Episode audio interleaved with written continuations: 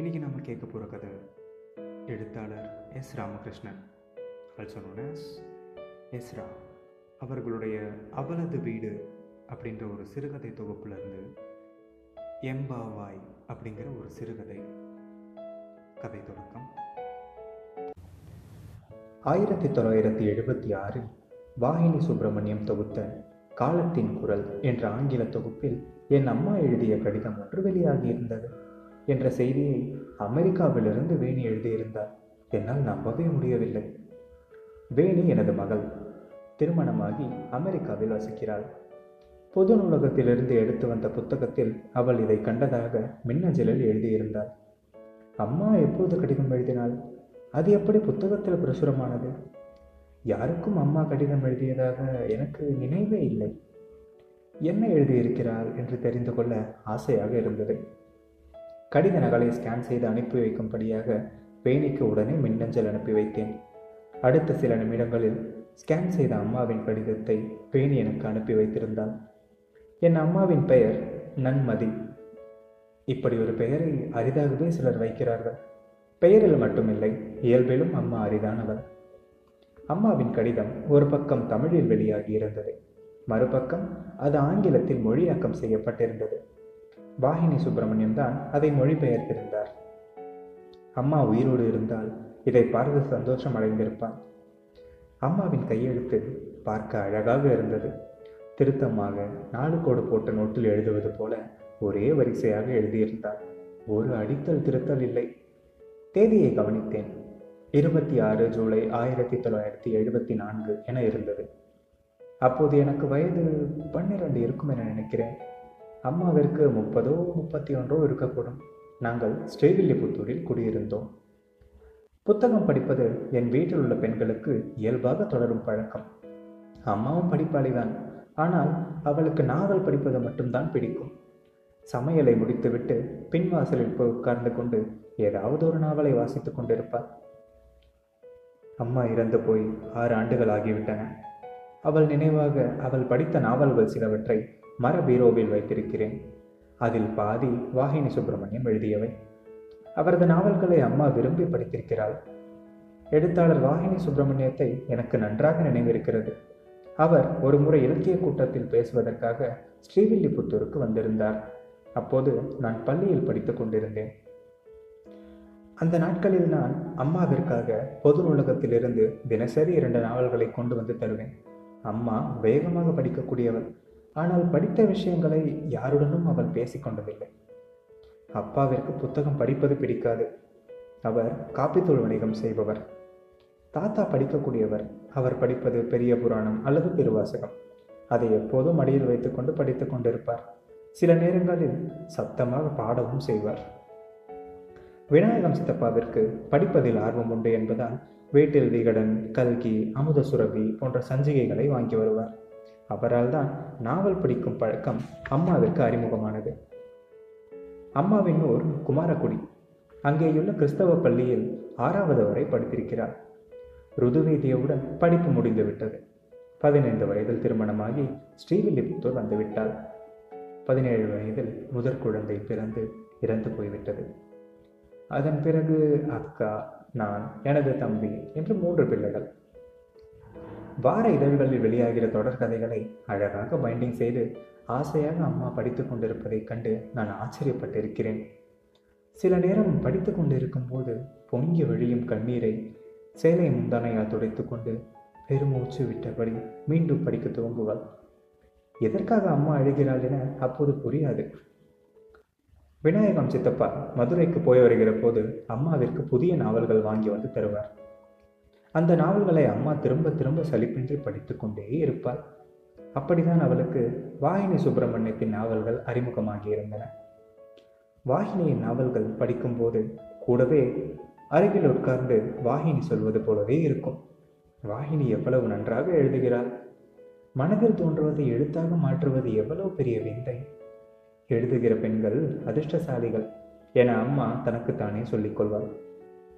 எங்கள் ஊரில் ஒரு இலக்கிய கழகம் இருந்தது.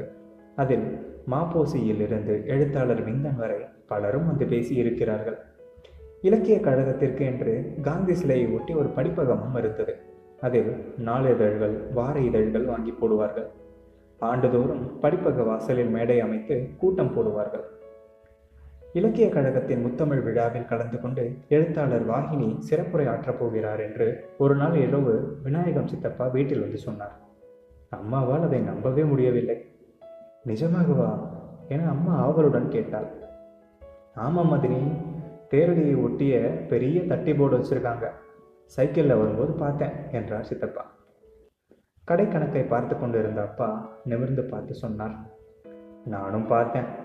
சட்டக்காரிச்சி மாதிரி கிராப்பை வெட்டிக்கிட்டு ஒரு பொம்பளை வரைஞ்சி போட்டிருக்கான். இவங்களுக்கு வேற ஆளா கிடைக்கல. புலவர் கீரன் அல்லது வாரியார் சுவாமிகள் மாதிரி ஆட்களை கூட்டிக்கிட்டு வந்தால் கூட்டம் வரும்.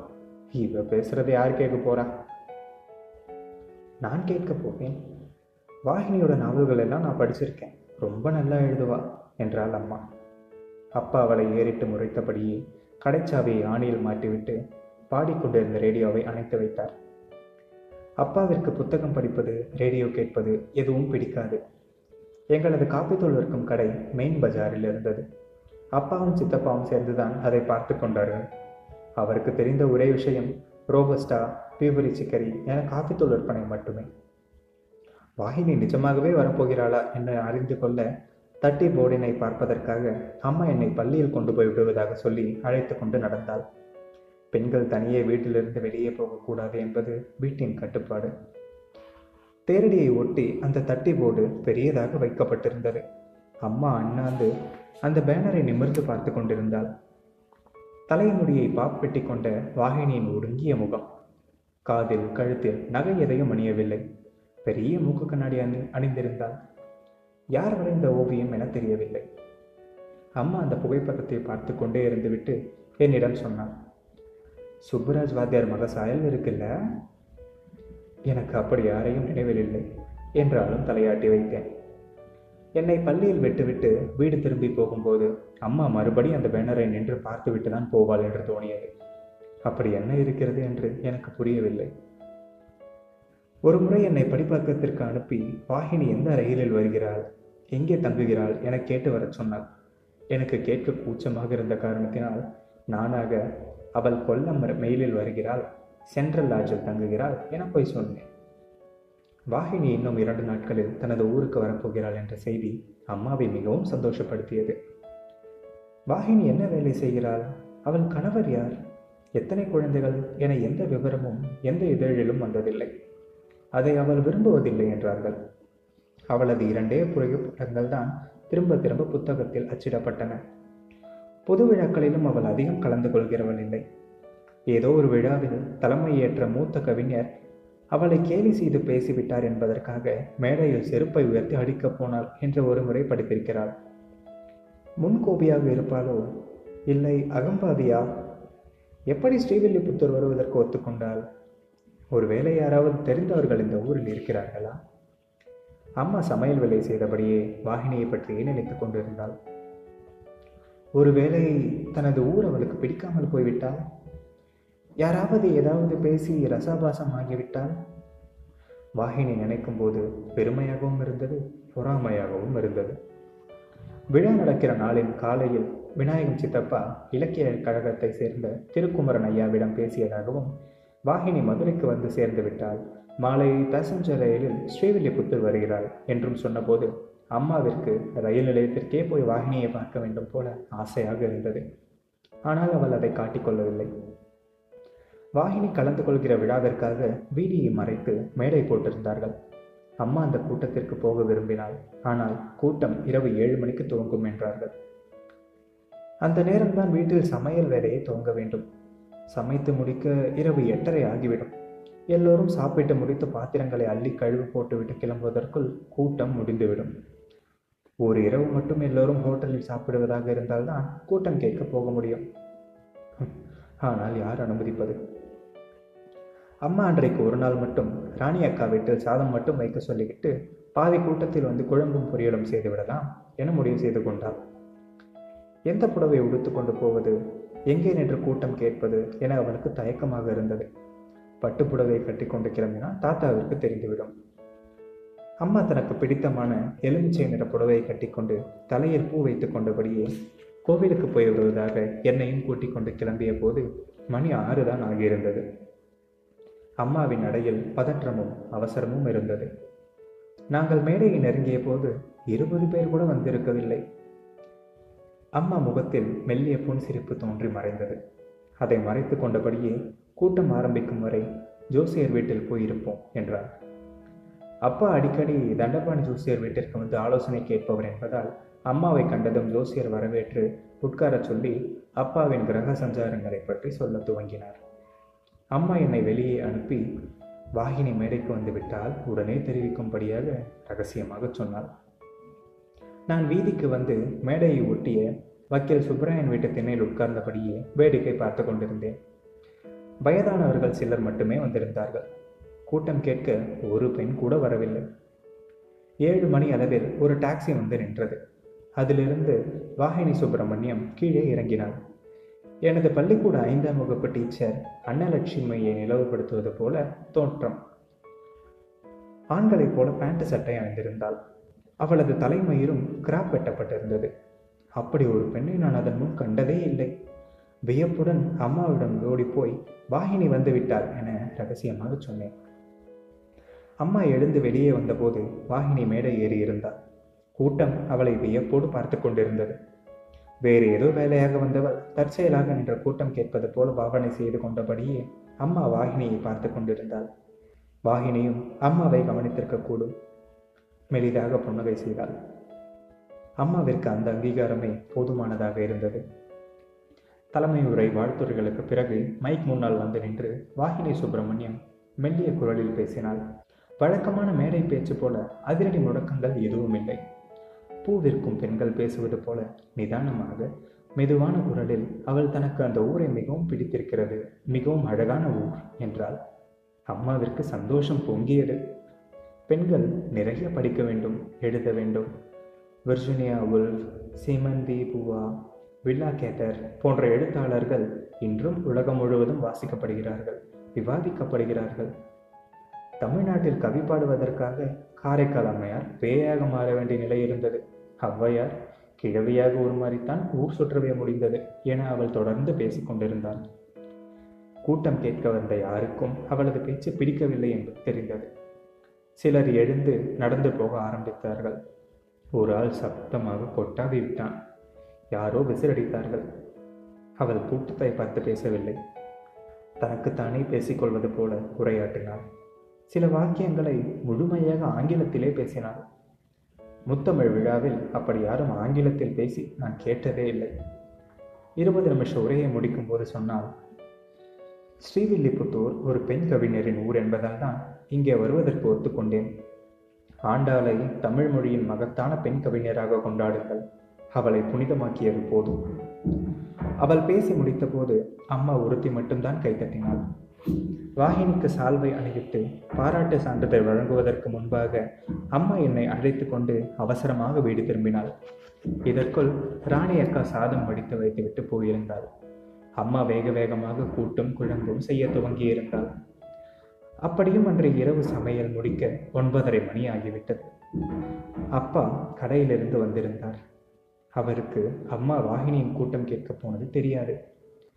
அப்பா தட்டில் சோற்றை பிசைந்து விட்டு, சாதம் ஏண்டி இப்படி குழஞ்சு போயிருக்கு என கேட்டார். அம்மா பதில் பேசவில்லை. இதை போய் மனுஷன் சாப்பிடுவானா என கோபித்து கொண்டு தட்டை தூர தள்ளிவிட்டு எழுந்து போனார். ராணி வீட்டிலிருந்து சாதம் வந்தது, உன் பொண்டாட்டி ஊர் சுத்த போயிட்டா என தாத்தா சொல்லியது அவரது கோபத்தை அதிகமாக்கியது. அப்படி எங்கடி ஊர்மையை போயிருந்த என திட்டினார். அம்மாவிற்கு அழுவையாக வந்தது. அவள் அப்பாவை எதிர்த்து ஒரு வார்த்தை பேசவில்லை. தானும் சாப்பிட மறுத்து சாதத்தில் தண்ணீர் ஊற்றி வைத்துவிட்டு சமையல் கட்டிலேயே படுத்து கொண்டாள். இரவு மணி பத்தரை ஆகியும் விநாயகம் சித்தப்பா வரவில்லை. அம்மா குண்டு பல்பு வெளிச்சத்தில் ஏதோ ஒரு நாவலை படித்து கொண்டிருந்தாள். சித்தப்பாவின் சைக்கிள் சத்தம் கேட்டது. அம்மா நாவலை மூடி வைத்துவிட்டு எழுந்து கொண்ட போது விநாயகம் சித்தப்பா அடுக்கலைக்குள் வந்து நின்று சொன்னார், மதனி, நீங்கள் கூட்டம் கேட்க வராமல் போயிட்டீங்க. வாகினி ரொம்ப அழகாக பேசுனாங்க. நம்ம ஊருக்காரங்களுக்கு ஒரே இடமும் புரியல. நான் போய் சால்வை போட்டு பாராட்டிட்டு அவங்க நாவலெல்லாம் படிச்சிருக்கேன்னு சொன்னேன். ரொம்ப சந்தோஷப்பட்டாங்க. காலையில் நம்ம வீட்டுக்கு சாப்பிட வாங்கன்னு கூப்பிட்டேன். வரேன்னு சொல்லியிருக்காங்க என்றார். அம்மாவால் நம்பவே முடியவில்லை. விநாயகம் சித்தப்பா அவள் வியப்பை அறிந்து கொண்டவரை போல சொன்னார். கேசரி, வடை, இட்லி, பொங்கல் எல்லாம் பண்ணிருங்க மதினி. வாகினி முத்து மனோகர் சார் வீட்டில் தான் தங்கியிருக்காங்க. நான் காலையில் எட்டு மணிக்கு போய் கூட்டிகிட்டு வந்துடுறேன். நம்ம வீட்டு சாப்பாட்டை பற்றி வாகினி பாராட்டி எழுதிடும், பார்த்துக்கோங்க. நம்ம வீட்டில் டைனிங் டேபிள் கிடையாது என அம்மா ஆதங்கத்துடன் கேட்டாள். மரஸ்டூலில் உட்கார சொல்லிடுவோம். வாகினி நம்ம வீட்டுக்கு வரேன்னு சொன்னது லேஸ் இல்லை, சாப்பாடு அசத்தலாக இருக்கணும். அம்மா அப்போதே சமைக்க துவங்கி விடலாமா என பரபரப்புகள் துவங்கினாள். அவளால் இரவு உறங்கவே முடியவில்லை. அதிகாலை நாலு மணிக்கு எல்லாம் எடுத்து உளுந்த வடைக்கு ஆட்டி, பருப்பு வடைக்கு தனியே ஆட்டி எடுத்து வைத்தாள். நிறைய நெய் விட்டு கேசரி செய்தாள். இட்லிக்கு மல்லி சட்னியும் வெங்காய சட்னியும் கட்டி துவையலும் செய்தாள். மிளகு முந்திரியும் போட்டு குழைவாக பொங்கல் வைத்தாள். வாகினி சாப்பிட உட்கார்ந்த பிறகு தோசை கல்லை போட்டு முருகலான தோசை வார்த்து போட வேண்டும் என்று முடிவு செய்து கொண்டாள். இதை எளிதாக செய்துவிடலாம். ஆனால் வீட்டிற்கு வரும் வாகினியோடு என்ன பேசுவது? ஒருவேளை அவளையும் தன் கணவர் ஏதாவது கோபமாக பேசிவிட்டால் என்ன செய்வது என உள்ளுர பயமாகவே இருந்தது. அவரிடம் இருப்பதிலேயே பிடித்தமான நாவல் பழ நிற புடவையை கட்டி கொண்டாள். வாகினி பூ வைத்துக் கொள்ளுவாளா என தெரியாது. ஆனாலும் அவளுக்கும் சேர்த்து உதிரி மல்லிகை பூ வாங்கி கட்டி வைத்தாள்.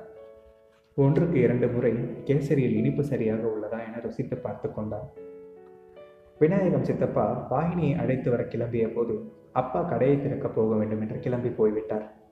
நல்ல வேலை, இனி பிரச்சனை இல்லை என்று அம்மாவிற்கு தோணியது. அன்றைக்கு நான் பள்ளிக்கூடம் போகவில்லை, வீட்டில் அம்மா கூடவே இருந்தேன். விநாயகம் சித்தப்பாவின் சைக்கிள் கேரியரில் உட்கார்ந்து கொண்டு வாகினி அவர்கள் வீட்டு வாசலில் வந்து இறங்குவதை அந்த தெருவே வேடிக்கை பார்த்து கொண்டிருந்தது. என்ன பெண்ணிவள், கூச்சமே கிடையாதா? சைக்கிள் கேரியரில் உட்கார்ந்து வருகிறாளே, டாக்ஸியில் வந்தால் என்னவா? வாகினி வெண்ணிற டாப்ஸ் அணிந்து இள நீல வண்ண பேண்ட் அணிந்திருந்தாள். கழுத்தில் ஒரு பாசி மாலை. வாசலில் போட்டிருந்த பெரிய கோலத்தை வியந்து ரசித்தபடியே அவள் தெருவின் அழகை பார்த்து கொண்டிருந்தாள். அந்த வீதி மிக பெரியது. இரண்டு பக்கமும் மருத மரங்கள் அடர்ந்திருந்தன. பழங்காலத்து வீடுகள், செங்காவி அடித்த திண்ணைகள். வாகினியை வரவேற்பதற்காக அம்மா வாசலில் வந்து நின்றிருந்தாள். வாகினி அம்மாவை பார்த்து சிரித்தபடியே, நேற்று கூட்டத்தில் உங்களை பார்த்தேன், you are the only woman என்றாள். அப்போதுதான் விநாயகம் சித்தப்பாவிற்கு அம்மா கூட்டம் கேட்க வந்திருந்தாள் என்ற விவரமே தெரிய வந்தது. அம்மா அவளுக்கு வணக்கம் தெரிவித்தபடியே உள்ளே வரும்படியாக அழைத்தாள். வாகினி அம்மாவின் கைகளை பிடித்தபடியே நைஸ் சாரி என்றாள்.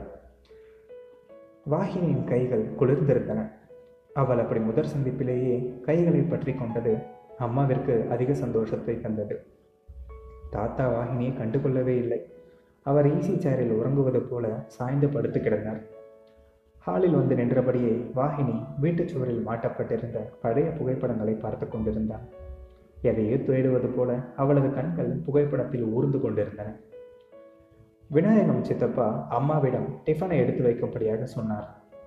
வாகினி மறுத்தபடியே, கொஞ்ச நேரம் ஆகட்டும் Vinayagam, I am not hungry என்றார். அம்மா வாகினிக்கு வீட்டை சுற்றி காட்டி கொண்டிருந்தாள். பின்வாசலை ஒட்டிய இருட்டு அறை போல ஜன்னலே இல்லாத அறையை பார்த்துவிட்டு, இது எதற்காக என கேட்டாள் வாகினி. மாத விளக்கு நாட்களில் இதில் தான் தங்கியிருக்கணும், சாப்பாடும் இங்கே தான் என்றாள் அம்மா. வாகினியின் முகம் மாறியது. அந்த இருட்டு அறைக்குள் நுழைந்து நின்றாள். தலை இடிக்கும் உயரமே உள்ள அறை. ஈரத்தில் ஊறிய வைக்கோல் வாசனை, அழுக்கடைந்து போன சுவர்கள். அறையிலிருந்து வெளியே வந்தபோது வாகினியின் முகம் இறுக்கமாகியது.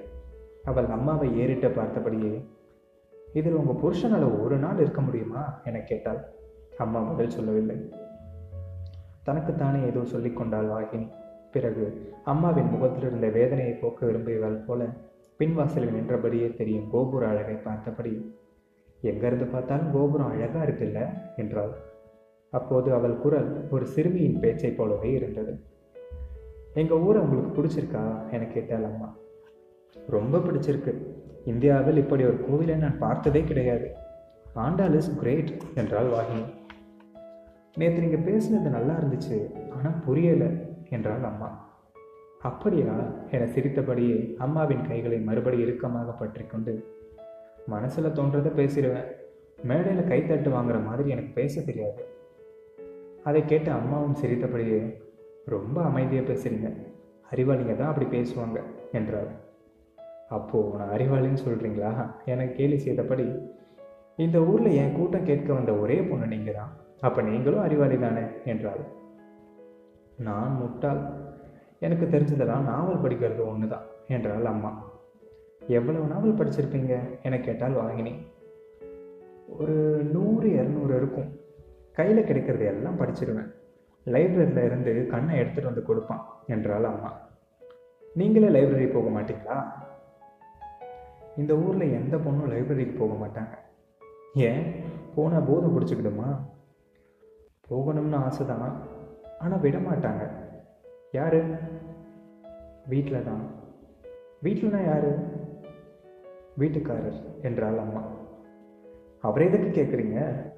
அவரை கேட்டு தான் சாப்பிடுவீங்களா குடிப்பீங்களா என கேட்டால் வாகினி. வீட்டிலேருந்து வெளியே போகணுன்னா அவர் உத்தரவு கொடுக்கணும். அப்படி யார் சொன்னா? அதுதான் பழக்கம், தப்பான பழக்கம். நான் அப்படி யார்கிட்டையும் கேட்குறதில்ல. உங்கள் உங்கள் வீட்டுக்காரர் என்ன செய்கிறார் என்னை தயங்கி தயங்கி கேட்டாள் அம்மா. அது என்ன வீட்டுக்காரர்? அவர் பேர் ஸ்டீஃபன், வெள்ளைக்காரன். நான் பேர் சொல்லி தான் அவரை கூப்பிடுவேன். வெள்ளைக்காரரா என அம்மா திரும்பவும் கேட்டாள். நல்லா தமிழ் பேசுவார், சயின்டிஸ்ட் என்றார். உங்களுக்கு பிள்ளைகள் இருக்கா என கேட்டாள் அம்மா. ரெண்டு பசங்க, அப்பா கூட அமெரிக்காவில் இருக்காங்க. நான் ஆறு மாதம் கல்கத்தா ஆறு மாதம் அமெரிக்காவில் இருப்பேன் என்றாள் வாகினி. தனியாவா இருக்கீங்க என கேட்டாள் அம்மா. கல்கத்தாவில் ஒன்பது லட்சம் பேர் இருக்காங்க, அதில் நானும் ஒரு ஆள் என சொல்லி சிரித்தாள் வாகினி. உங்கள் வீட்டில் நீங்கள் எழுதுறதுக்கு யாரும் ஒன்றும் சொல்லலையா? எங்கள் அம்மா தான் எழுதக்கூடாதுன்னு திட்டுவாங்க. அப்பா உன் விருப்பப்படி எழுதுன்னு சொல்லி நிறைய புக்ஸ் வாங்கி படிக்க கொடுத்தார். நான் ஹாஸ்டலில் தனியாக வளர்ந்த பொண்ணு, எனக்கு சுதந்திரமாக வாழ பிடிக்கும் என்றாள் வாகினி. விநாயகம் சித்தப்பா சாப்பிடுவதற்காக வாழை இலையை நறுக்கி கொண்டிருந்தார். அம்மா அவளிடம் சாப்பிடலாமா என கேட்டாள். வாகினி தலையாட்டினாள். பிறகு ஏதோ யோசனையுடன், உங்கள் வீட்டில் டாய்லெட் இருக்கா என கேட்டாள். அம்மா தலை குனிந்தபடியே, இல்லை, நாங்கள் அதிகாலையில் புளியந்தோப்பு பக்கம் தான் போவோம் என்றாள். அப்போ மூத்திரம் போகணுன்னா கூட தோப்புக்கு தான் போவீங்களா என கேட்டாள். அதற்கு வீட்டுக்கு பின்னாடி இடிஞ்சு போன சுவர் இருக்குது, அது மறைவில் போவேன், ஆனால் கூச்சமாக இருக்கும், அதனால் மூத்திரத்தை அடக்கிக்கிடுவேன் என்றாள் அம்மா. எனக்கு யூரின் போகணும் என்றாள் வாகினி. அம்மா அவளை இடிந்த சுவரின் பின்பக்கம் போக சொல்லிவிட்டு காவல் போல நின்று கொண்டாள். வாகினி திரும்பி வந்தபோது அவள் முகம் வாடி போயிருந்தது. உலர்ந்த உதடுகளை எச்சில் படுத்தபடியே சொன்னாள், எப்படிதான் இதுக்குள்ள வாழறீங்களோ, டெரிபிள். அம்மா அவளை தலை நிமிர்ந்து பார்க்கவில்லை. கை கால்கள் கழுவிக்கொள்ள தண்ணீர் கொண்டு வந்து நீட்டியபடி, பழகி போச்சு என்றாள். விநாயகம் சித்தப்பா மரஸ்டூலை போட்டு அதில் இலையை வைத்திருந்தார்.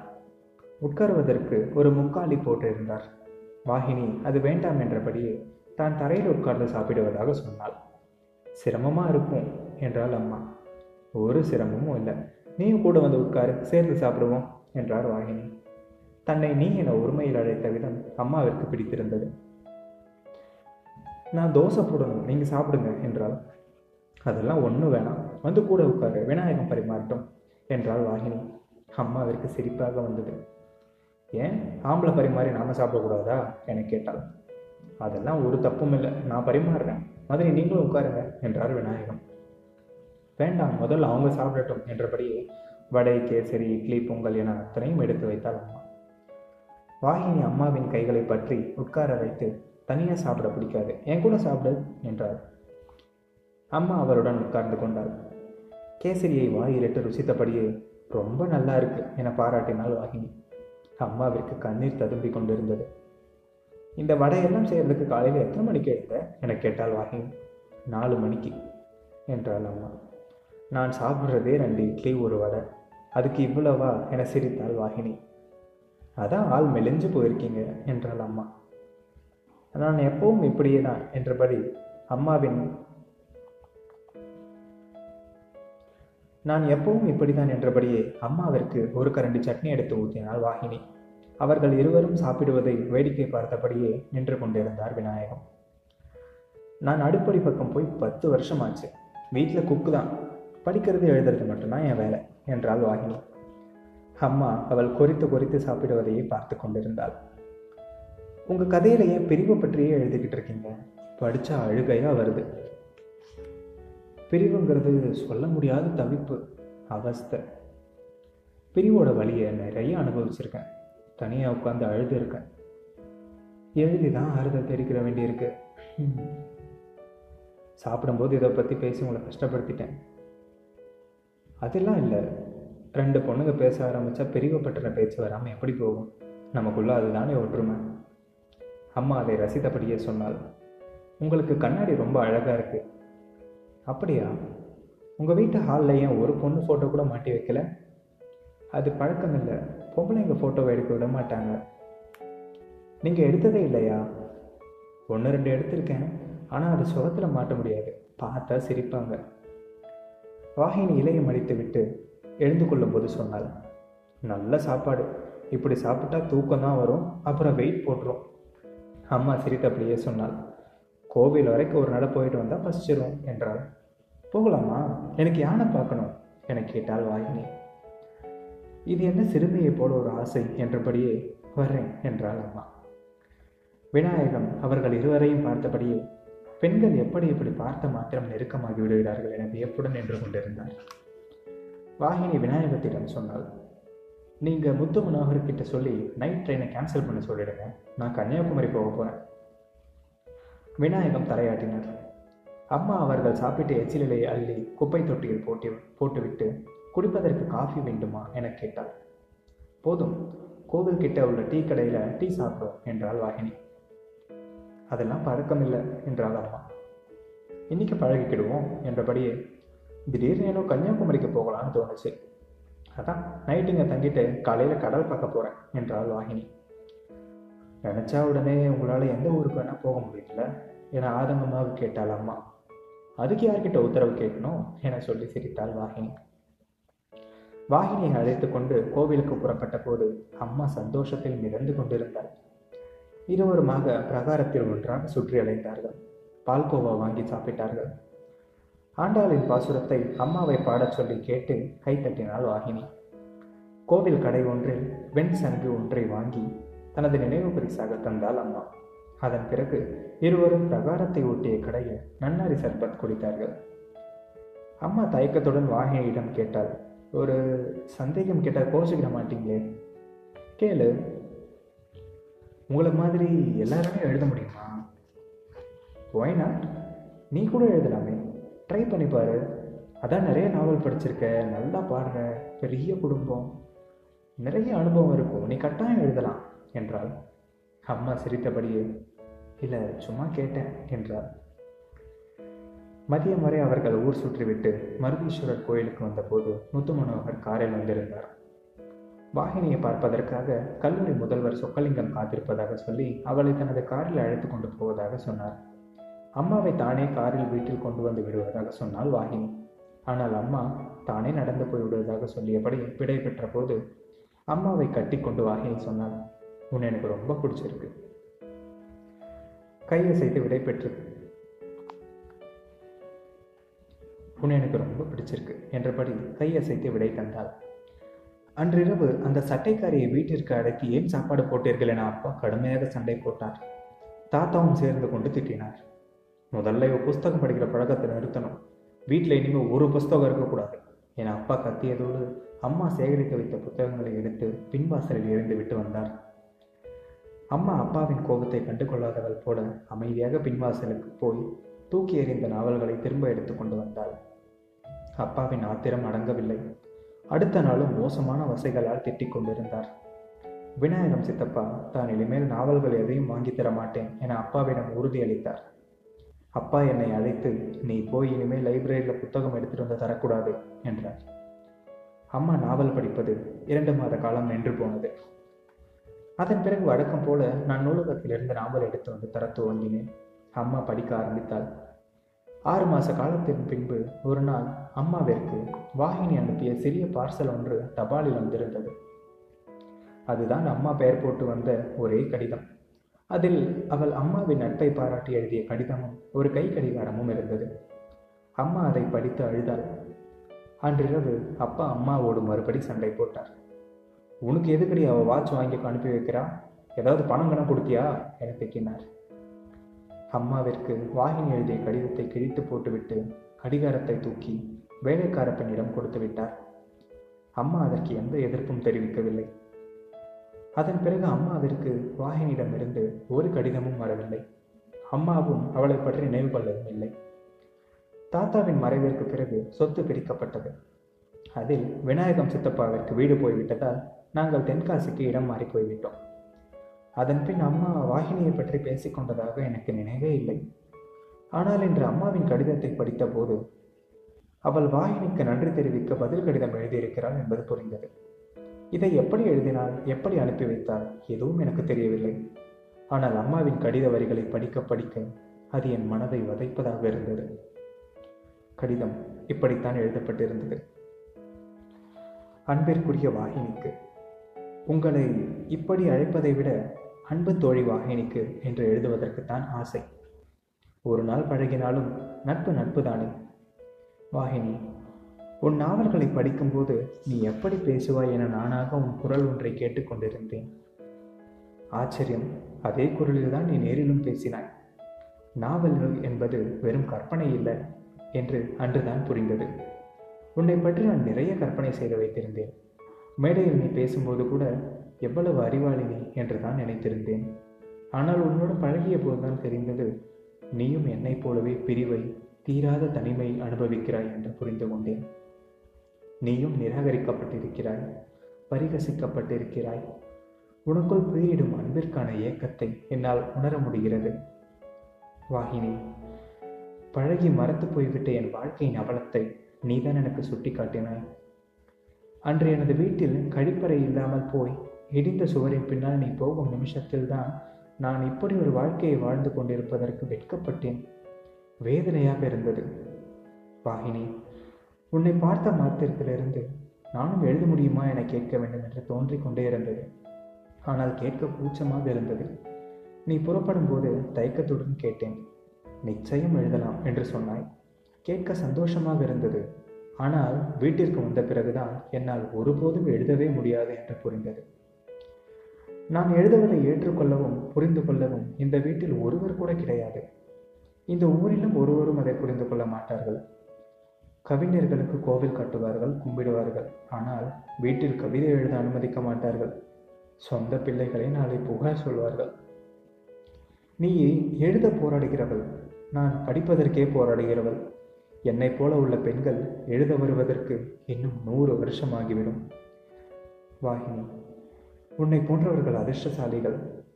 நினைத்த இடங்களுக்கு உன்னால் பறக்க முடிகிறது. நான் காக்கையை போன்றவள், என்னால் அதிக தூரம் பறக்க முடியாது. வீட்டுக்கும் மரத்திற்கும் இடையில் உள்ள நூறு அடிதான் என் வாழ்க்கை. அதிகபட்சம் போனால் காகம் ஊர் எல்லை வரைதான் போகும். அவற்றால் கடல் தாண்டி பறக்க முடியாது. அவ்வளவுதான் என் வாழ்க்கை. எனக்கு விருப்பமான ஒரு புத்தகத்தை விலை கொடுத்து நான் வாங்க முடியாத சூழல் தான் உள்ளது. குடும்ப சுமை என்னை போன்ற பெண்களை எழுத அனுமதிக்காது. என்னால் எழுத இயலாது. நீ அனுப்பி வைத்த அன்பான பரிசினை என்னால் காப்பாற்றி வைத்துக்கொள்ள இயலவில்லை. பறி போய்விட்டது. இதுதான் என் நிலை. அதற்காக இரவெல்லாம் அழுதேன். என் மேல் உண்மையான அன்பு இருந்தால் இனிமேல் கடிதங்கள் எழுதாதே. முடிந்தால் உன் கதையில் என்னை ஒரு கதாபாத்திரமாக்கிவிடு. ஒரு நாவலின் கதாபாத்திரமாக வாழவே நான் ஆசைப்படுகிறேன். அதுவே போதுமானது. கதாபாத்திரங்களை நிச்சயம் பலரும் விரும்புவார்கள், புரிந்து கொள்வார்கள், கண்ணீர் விடுவார்கள். அதுதான் எனக்கான வழி. இனி எனக்கு நீ தேவையில்லை. உன் நாவல்களை போதும். இப்படிக்கு உனது தோழி நன்மதி. இத்தனை வருஷங்களுக்கு பிறகு அம்மாவின் கடிதத்தை வாசித்த போது என்னை அறியாமல் அழுகை முட்டியது. தனியே உட்கார்ந்தபடியே விசும்பி அழத் துவங்கினேன். வாகினி சுப்பிரமணியம் இப்போது எங்கே இருக்கிறார் என அறிந்து சொல்லும்படியாக எனது மகளுக்கு மீண்டும் ஒரு மின்னஞ்சல் அனுப்பி வைத்தேன். இரண்டு வாரங்களுக்கு பின்பு பதில் வந்திருந்தது. அதில், வாகினி மார்பக புற்றுநோய் காரணமாக இரண்டாயிரத்தி எட்டில் அமெரிக்காவில் இறந்து விட்டாள் என்றும் அவளது வீட்டில் அம்மா கொடுத்த வெண்சங்கு பத்திரமாக உள்ளதாக வாகினியின் மகன் ஹென்றி தெரிவித்துள்ளதாக கூறியிருந்தான். அம்மாவின் கடிதத்தை மறுபடியும் மறுபடியும் வாசித்து கொண்டே இருந்தேன். திடீரென தோணியது, பெண்களுக்குள் மட்டும் இப்படி அபூர்வமான நட்பு ஒரே நாளில் சாத்தியமாகிவிடுகிறது. நினைக்க நினைக்க மனது துக்கத்தில் வேதனை கொண்டது. திடீரென அம்மாவின் பெயரில் ஏன் பெண்களுக்கென ஒரு நூலகத்தை ஸ்ரீவில்லிபுத்தூரில் உருவாக்கக்கூடாது என்று தோன்றியது. கூடவே அம்மாவை தனது நாவலில் வாகினி கதாபாத்திரமாக்கி இருக்கிறாளா, அதை தெரிந்து கொள்ள எல்லா வாகினியின் நாவல்களையும் உடனே வாசிக்க வேண்டும் என்றும் தோன்றியது. அம்மா புத்தகம் படித்து கொண்டிருப்பது போல ஒரு புகைப்படம் கூட என்னிடம் இல்லை என்பது அந்த நிமிஷம் தாங்க முடியாத குற்ற உணர்ச்சியை ஏற்படுத்தியது. கதை நிறைவுற்றது. நன்றி. Stay safe, stay healthy, smile and spread smile. மீண்டும் ஒரு அழகான கதையோட சீக்கிரமாக உங்களை சந்திக்கிறேன். அதுவரை உங்களிடமிருந்து விடைபெறுவது கிரிதரன்.